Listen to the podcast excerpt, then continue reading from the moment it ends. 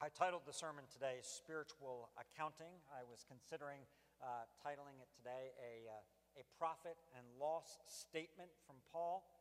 My confession as we begin uh, looking at this spiritual accounting today is that I didn't actually do very well in my accounting classes uh, at the University of Maryland many years ago. They, uh, they, they conflicted with basketball. Uh, they, they happened to be at the same time. So uh, for those of you who are inclined to basketball, um, it wasn't that I couldn't understand accounting, it's just that basketball was much more attractive to you. So that is an, a, a, confession. I urge you not to follow me in exactly that, but at least I can understand uh, a little bit about the purpose of accounting and the principles thereof, even if some of the details are a bit lost on me. I understand that accounting helps us to evaluate what we're doing, to see what we treasure, what we value, what we love, what we consider to be important, and to take stock. To take stock along the way, to take stock at the end, to say, okay, how did we do in meeting perhaps a goal that we set forth in terms of making a profit? And as it relates to spiritual accounting, this then applies not only to dollars and cents, but to our lives as a whole. It's necessary periodically for us to step back and to look at the books, if you will, of our lives and assess how are things adding up right now? Uh, do I like the way they add up? What actually has value or worth to me? How am I doing in pursuit of that which I treasure. But our passage today, as we look at it even through this prism, which obviously Paul has in mind here because he uses some of this same language as he is working through the issues that are before us, there's a difficulty about this passage when you look at it closely. If, if you just look at it from a distance, I think you can kind of get it and understand it. But when you begin to look at it closely, it can get a little blurry to us. And let me explain to us why. Paul is addressing in this section, and we saw this last week, uh, we spelled it out more particularly last week than I will right now. Paul is addressing a very particular, a very specific danger that existed at that time that entailed both a false teaching and a false practice of what was supposedly the Christian life. Now, it wasn't the real thing, but it was supposedly how you go about living the Christian life. This error that he's addressing in this section, it could be objectively stated and it could be objectively and clearly refuted. In other words, Paul could, if you will, detach himself from the particular situation, from the particular people, and the error in and of itself, systematize the problem, and say, this is the issue at hand, this is where they have gone wrong, and this, in fact, is the right approach to this. Think of it for a moment in terms of accounting, think of keeping track perhaps of a budget, a budget of a church, your home budget, a budget at a business on an Excel document. Perhaps you notice in the midst of your accounting, you're reviewing something that you've done, a report that encapsulates the last six months, and you look at that report and you go, These, these figures do not seem correct to me. It seems that there is an error somewhere in it. And so uh, you might look at your Excel document and you might look and consider the formulas that you've got embedded in the various rows or the various columns to see that perhaps you made an error in creating the formula itself. Perhaps there was a transcription error uh, in a value that you put into a particular row or column, or maybe you put it in a wrong row or column. But if you're the financial manager or you're the bookkeeper, you search for that problem and if you are the bookkeeper, you search for that problem frantically, but you look for it and you look for an objective answer to the problem that exists. You try to determine what exactly is the cause of this error, how did we get to this place, and state it as clearly as you can looking at the numbers that are in front of you. But When Paul is refuting this error, the one that's being addressed here, when Paul is refuting this, he does not, in fact, detach himself from it. He has an objective, a concrete, a systematic refutation of this error. And it's in here, it's contained in here. But he will express his resolution of the problem through the prism of his own life. He doesn't set it aside somewhere. This is deeply personal for him. It's not business, it's personal for Paul. It's not just theoretical false teaching that might exist out in the world somewhere. It's teaching that he has seen wreck lives and wreck the lives of people whom he loves. And you don't separate yourself from that.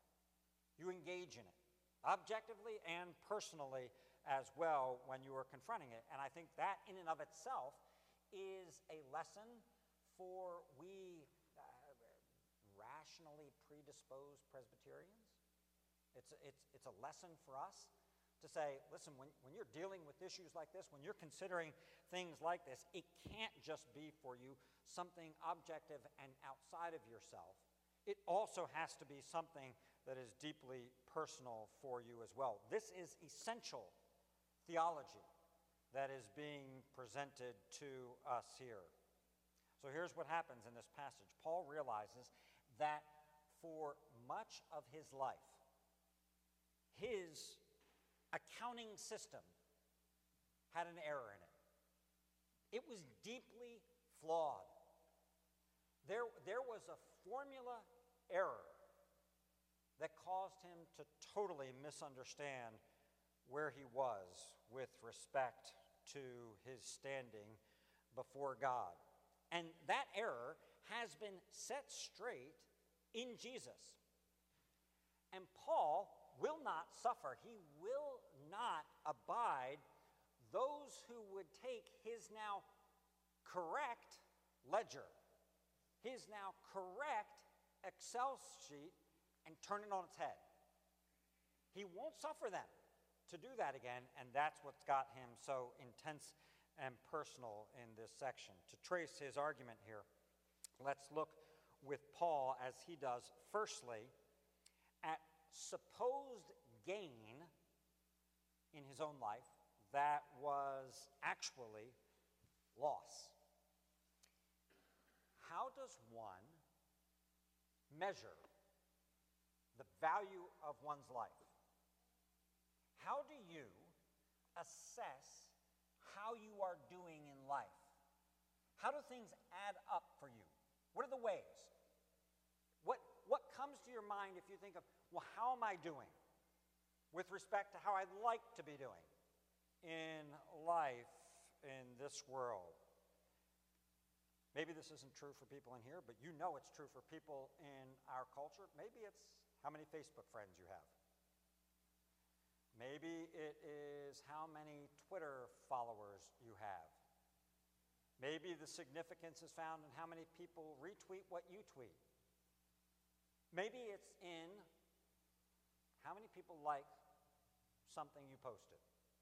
And maybe you kind of look at that and you go, if only a few more people would like the picture I posted, the way I look, the outfit that I wore at a particular occasion, or the particular adventure that I had, if someone would say, hey, that looks like a really fun time that you had in fill in the place, then that would make me feel better about myself. Maybe it's not that. Maybe you think all of that is so much hype and so much nothingness, but for you, it's your grades. The rubber meets the road, with your grades and how you are doing in school, or forget school, how you're doing in work. How have you progressed? How have you climbed up the corporate ladder? For others of you, you go, oh no, grades aren't worth anything. How I'm doing in sports. It's how I'm doing with respect to my physical abilities. Others look at that and say, no, sports are now overrated, and I know people just like this. It's computer games. It's what, what's your score on a particular computer game. And how you feel about yourself is directly correlated with your score that you can get on a game. Maybe it's your pop culture knowledge. To have pop culture knowledge these days is a prized thing. Now, in Jeremiah, we were given three categories through which people view themselves. The three categories that were put there, and they're kind of historic, they work all the time. The three categories are wisdom, and then strength, and then riches. And the command is do not let the wise man boast of his wisdom, or the strong man boast of his strength, or the rich man boast of his riches. In other words, people like to measure themselves against those particular things that are contained in their lives that they do well, and they don't mix them up. So if you are the strong man, you don't use wisdom as the measure of your life. If you are the rich man, you don't use strength as the measure of your life. The way that we tend to measure ourselves is with stuff that we're good at. Does that make sense to you? The, the, the thing that you're going to look at in your own life is that which you do well and you're going to feel comfortable about yourself based on how you are doing, whether you're doing well in those things or not, and you will look down at other people accordingly. So people base their worth on all sorts of things their confidence, their self confidence in a wide variety of options. And if they get around to it, they base their standing before God on the same sorts of things. They feel good or, or bad about themselves before the Lord based on the same things. Paul says, however, that for believers in Jesus Christ, and this is what he said in verse 3 at the end, we put no confidence in the flesh.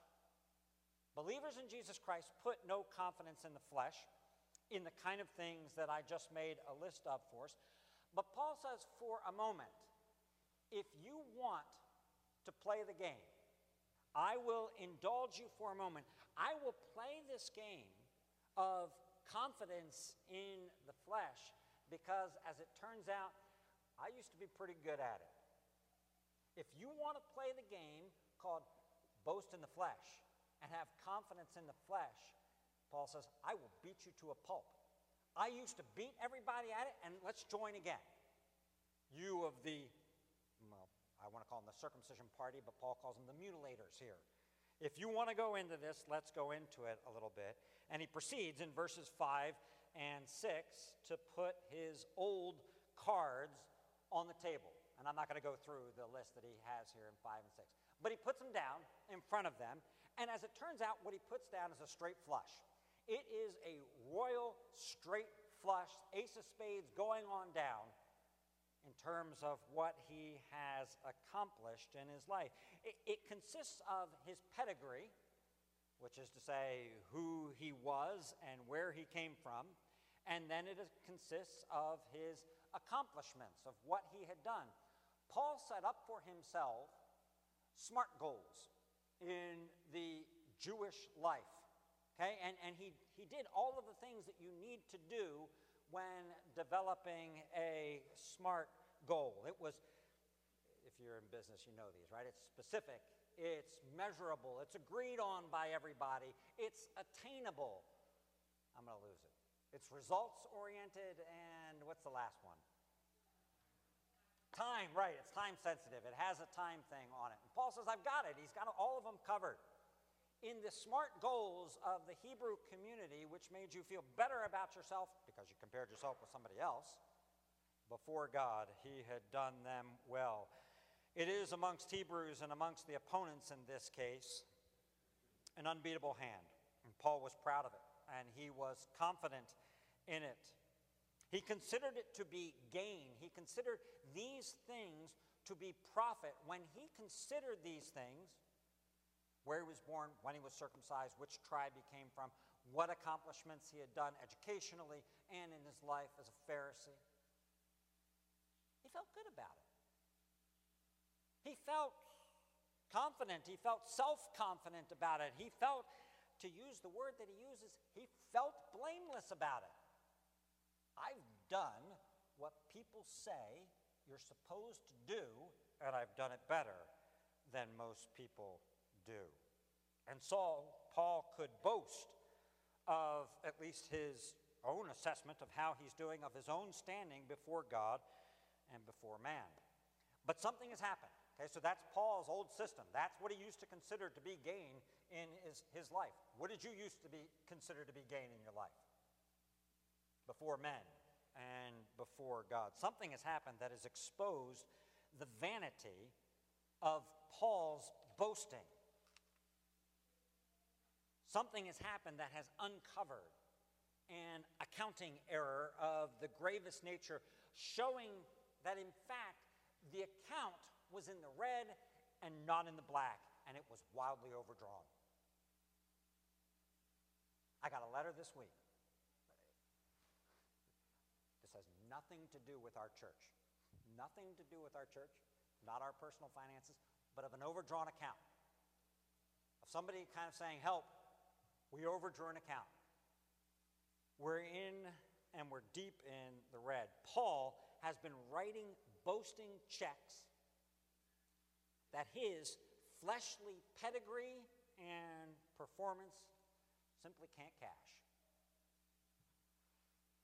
His royal straight flush, it turns out, is a house of cards. And that's all it is. It actually has no substance to it, it has no value to it. Something has happened that makes the things that he thought of as precious, comparatively speaking, seem like loss, like rubbish, like dung. And of course, that something is not a something, but a someone. Jesus has come into the world, the Lord of Lords, the King of Kings, the pearl of great value, the hidden treasure of surpassing worth and of surpassing value. And the poverty of Paul's self righteousness has been exposed by the riches of Jesus and of knowing Jesus, my Lord. Now, in saying that, in noting the surpassing worth of Jesus and knowing him, as Paul notes it here, we also then have to note that we've appreciated the accounting illustration, but we've also now reached the end of the accounting illustration. We've got to see its limitations because Paul changes the language here in knowing Christ Jesus, my Lord, to language that is deeply covenantal. It's deeply associated with the Old Testament, but it is the language of the lover. What Paul is, in effect, saying in this passage is I met somebody. I met somebody, and in meeting that person, everything has changed. My perception of my past has changed. What I do in the present has changed. What I hope for in the future and my confidence in hoping for the future has changed. Everything in my life has changed in knowing Him. I met Jesus. I came by the grace of God to know Jesus. And he has made and he is making in my life all things new. That's the vitality of this passage here. That's what it is like for Paul to know Jesus. That all of the things that you would list in your mind to say, this is what makes me valuable in the world, all of them seem like nothing seem like rubbish compared to the knowledge of Jesus Christ and the joy of knowing Him. Everything pales in comparison to the value of knowing Him. After all, to use Jeremiah's categories, what is your wisdom when the eternal Word of God comes into the world? What is your strength when the omnipotent second person of the Trinity comes into the world and you have met him? What are your riches? How could you possibly boast of that to the one who is the creator of all things and to whom belong all things. What's your wisdom, your strength, your riches in comparison to him? Everything pales. That's the heart of this passage that is before us today.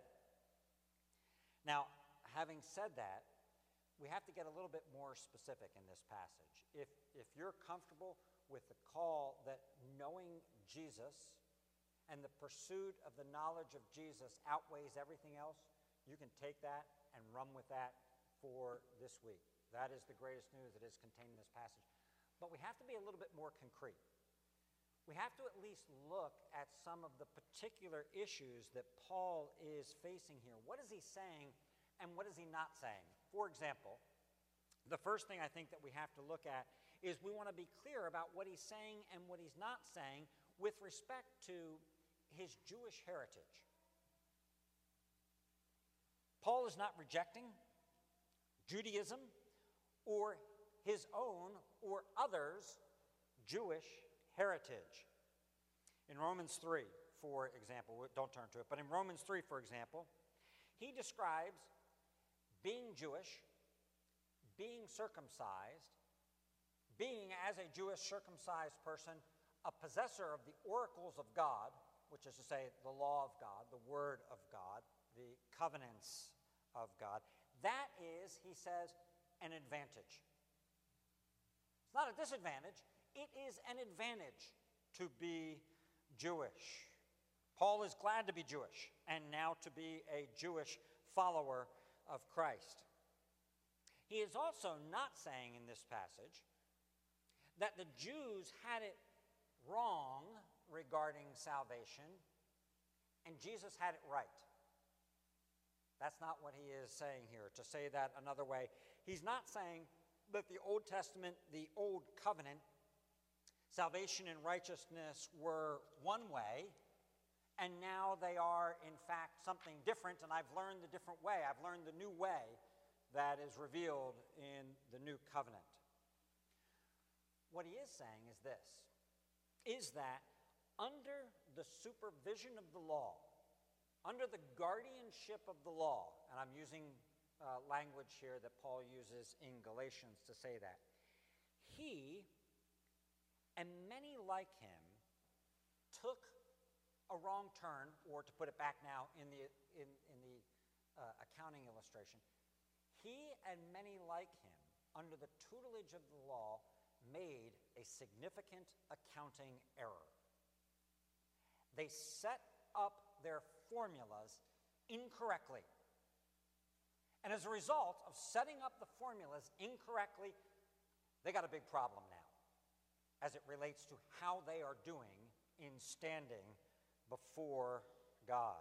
They imagined, in error, that their salvation, their standing before God, their righteousness, their salvation in this, and we've, I've talked about this a couple times, their salvation in all of its aspects, in its wholeness, was a joint project between God, who had elected them and chosen them, and them, with the emphasis on them and the work that they would do. It was coupled, in other words, God's work was coupled with their pedigree, which is what Paul talks about here my pedigree and my performance. Those things together, added up, yield righteousness by the law, which yields confidence in the flesh, which yields boasting.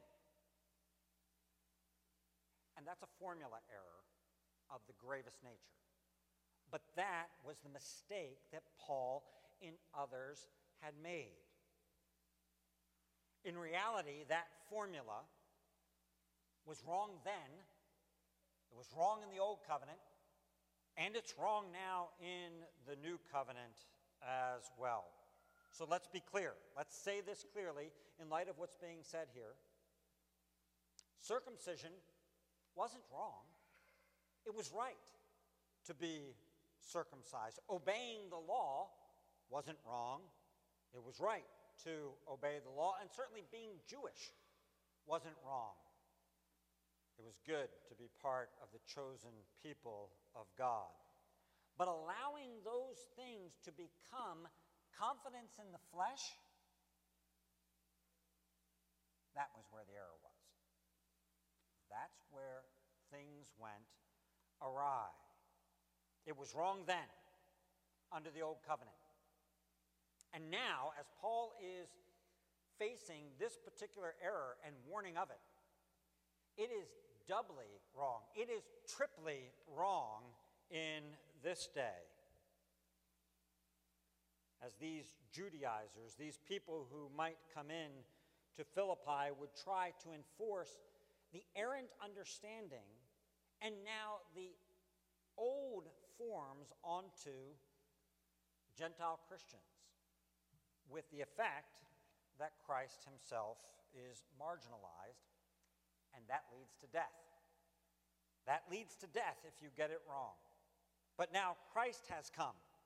Christ has come in life and suffering and death and resurrection and has exposed the error of the accounting system, of the, of the formula error that exists in the Excel worksheet.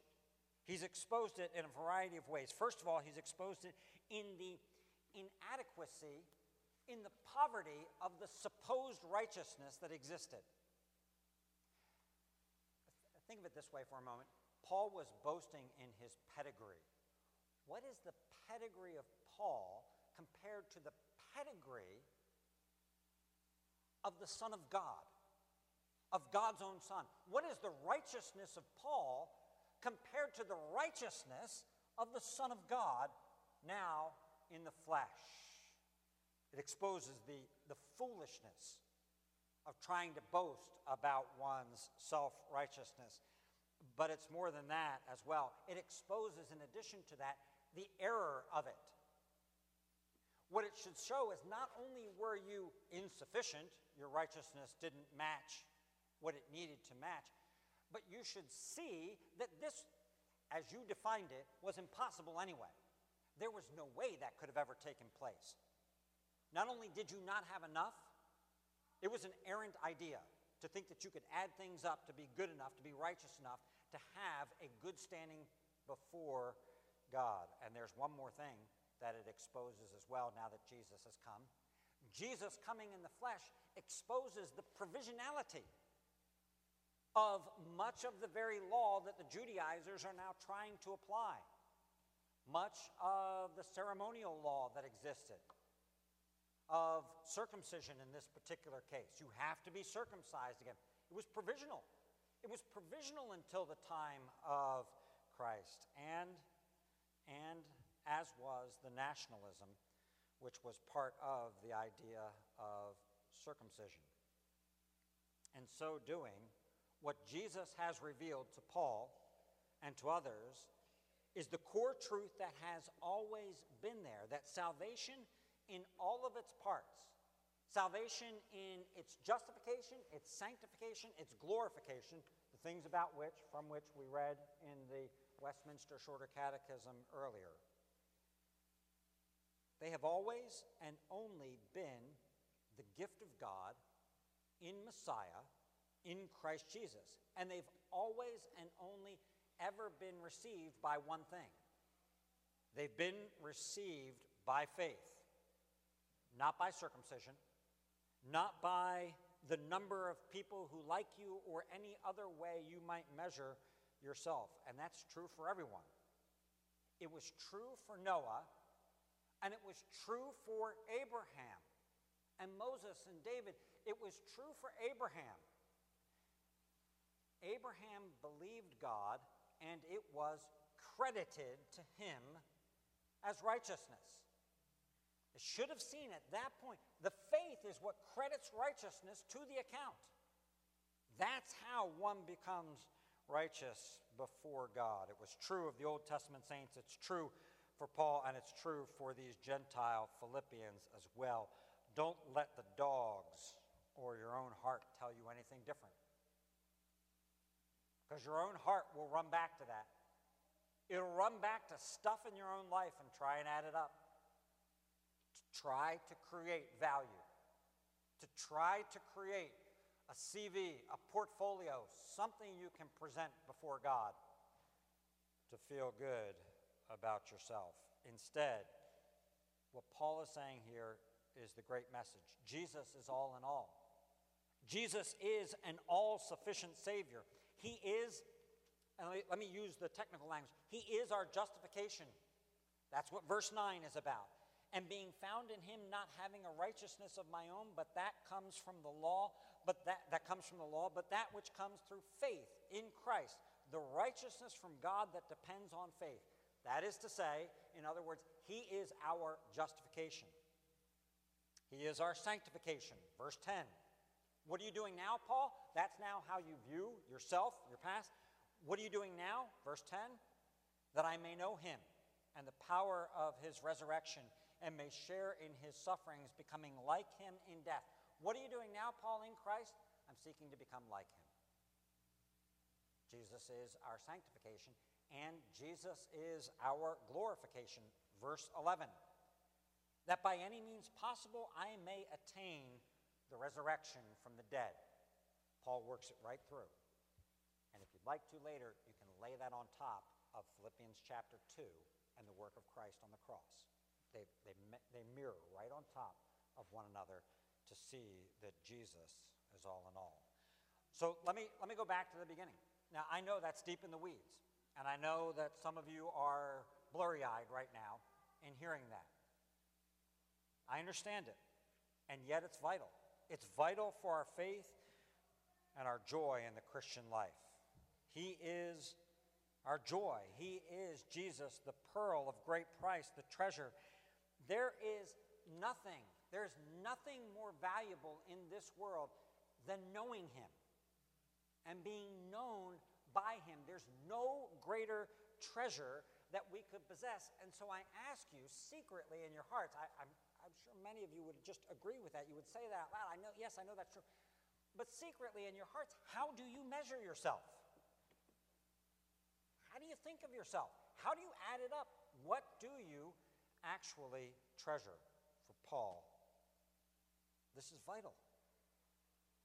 And so, if we have grown dull or listless in our Christian life, if we have slipped into the drudgery, the boredom of a performance and a pedigree based relationship with God. And God forgive us. God forgive us if we have slipped into that. If we can't, with Paul, say that, you know, I love these other things that the good Lord has given to me, but if all those were stripped away, the one thing I want to know is Jesus, is my Lord. You could, you could take the rest away. That's the one thing. If we can't say that anymore, God forgive us. Spirit renew us. And Jesus, fill us with the joy of knowing you. Lord Jesus, three things we pray. Most merciful Redeemer, friend, and brother, that we may know you more clearly, that we may love you more dearly, that we may follow you more nearly day by day. In your name we pray.